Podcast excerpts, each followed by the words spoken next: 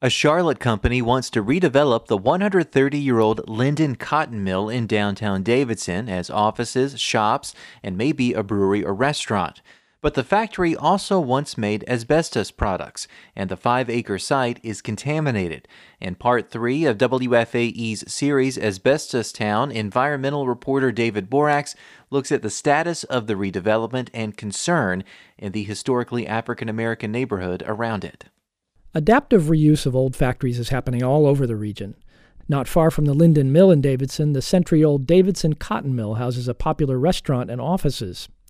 And a few years ago, Davidson College renovated the 1920s Bridgeport Fabrics Factory into a co working space and business incubator. Mark Miller of Charlotte developer Lat Purser and Associates sees a similar opportunity. We came across the Linden Mill and just thought that was a, a very unique opportunity to preserve the mill building. We felt like there was a lot of character in that building, and that preserving that character would add a lot to what is already a pretty dynamic town of Davidson. The company has been working on the $14 million project since 2019, but it's slow going because the site is contaminated. From 1930 to about 1970, Carolina Asbestos Company made asbestos fabric, shingles, and brake linings there. Over the years, workers tossed waste asbestos into a pit behind the factory.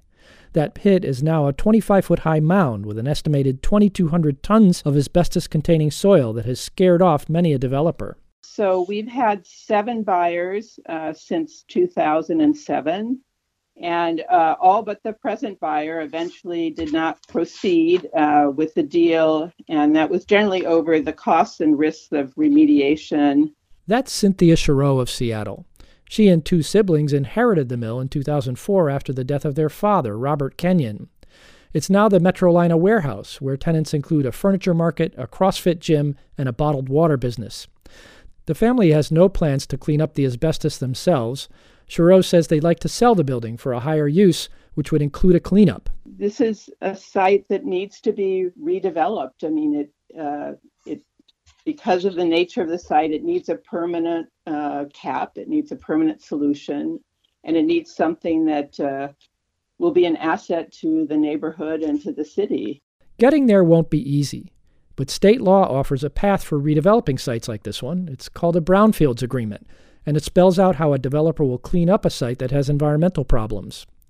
It also protects developers from liability, makes local governments eligible for federal cleanup grants, and can include tax breaks.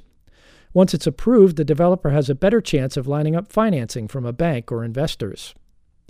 Another developer started the process a few years ago when he proposed razing the mill and building a four story apartment complex.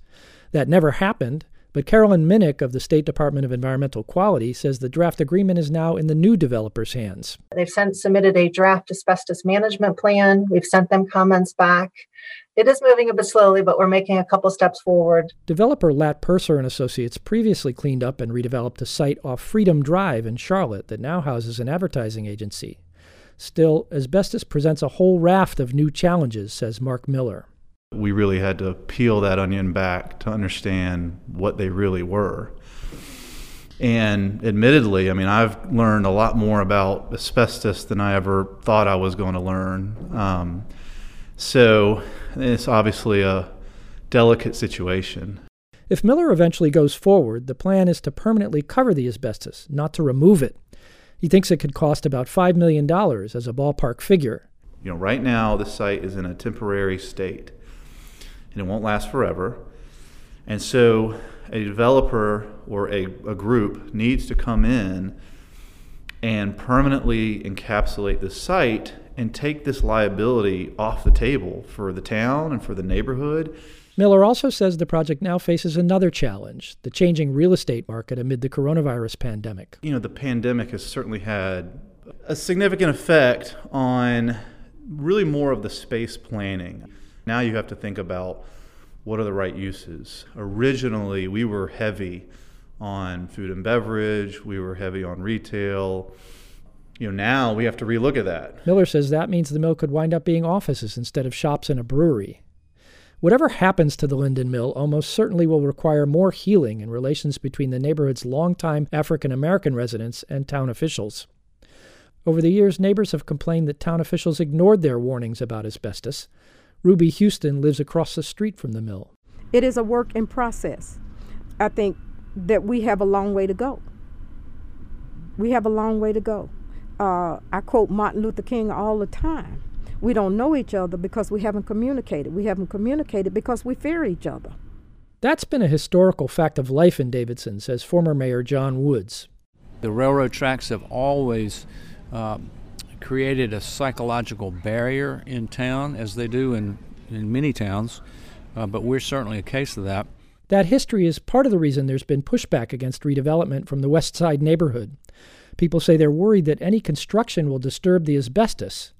Former town board member Garfield Carr is a lifelong West Side resident whose father and grandfather died of cancer after working at the asbestos mill. Personally, I wouldn't put a business in that building, given what I know from you know growing up near it, and, and I think it would cause more harm than than good. I, you know, if it could be torn down and then just planted over, be fine. But I don't know if I would agree to any development there. And beyond health concerns, many neighbors worry that redevelopment could hasten gentrification of Davidson's west side.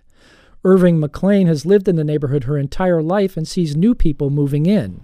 There was a time when you nobody wanted to come over here but us.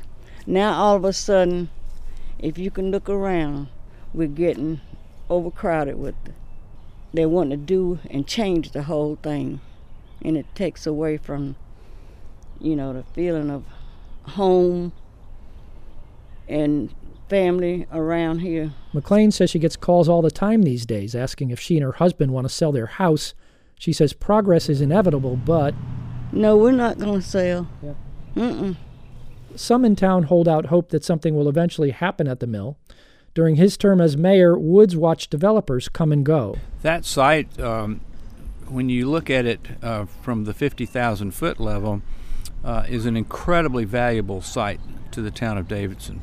Uh, we had great hopes um, uh, that if and when transit, rail transit ever gets to Davidson, that that could become a hub. And some neighbors say they're not opposed to the development as long as it cleans up the site and they can still afford to live here.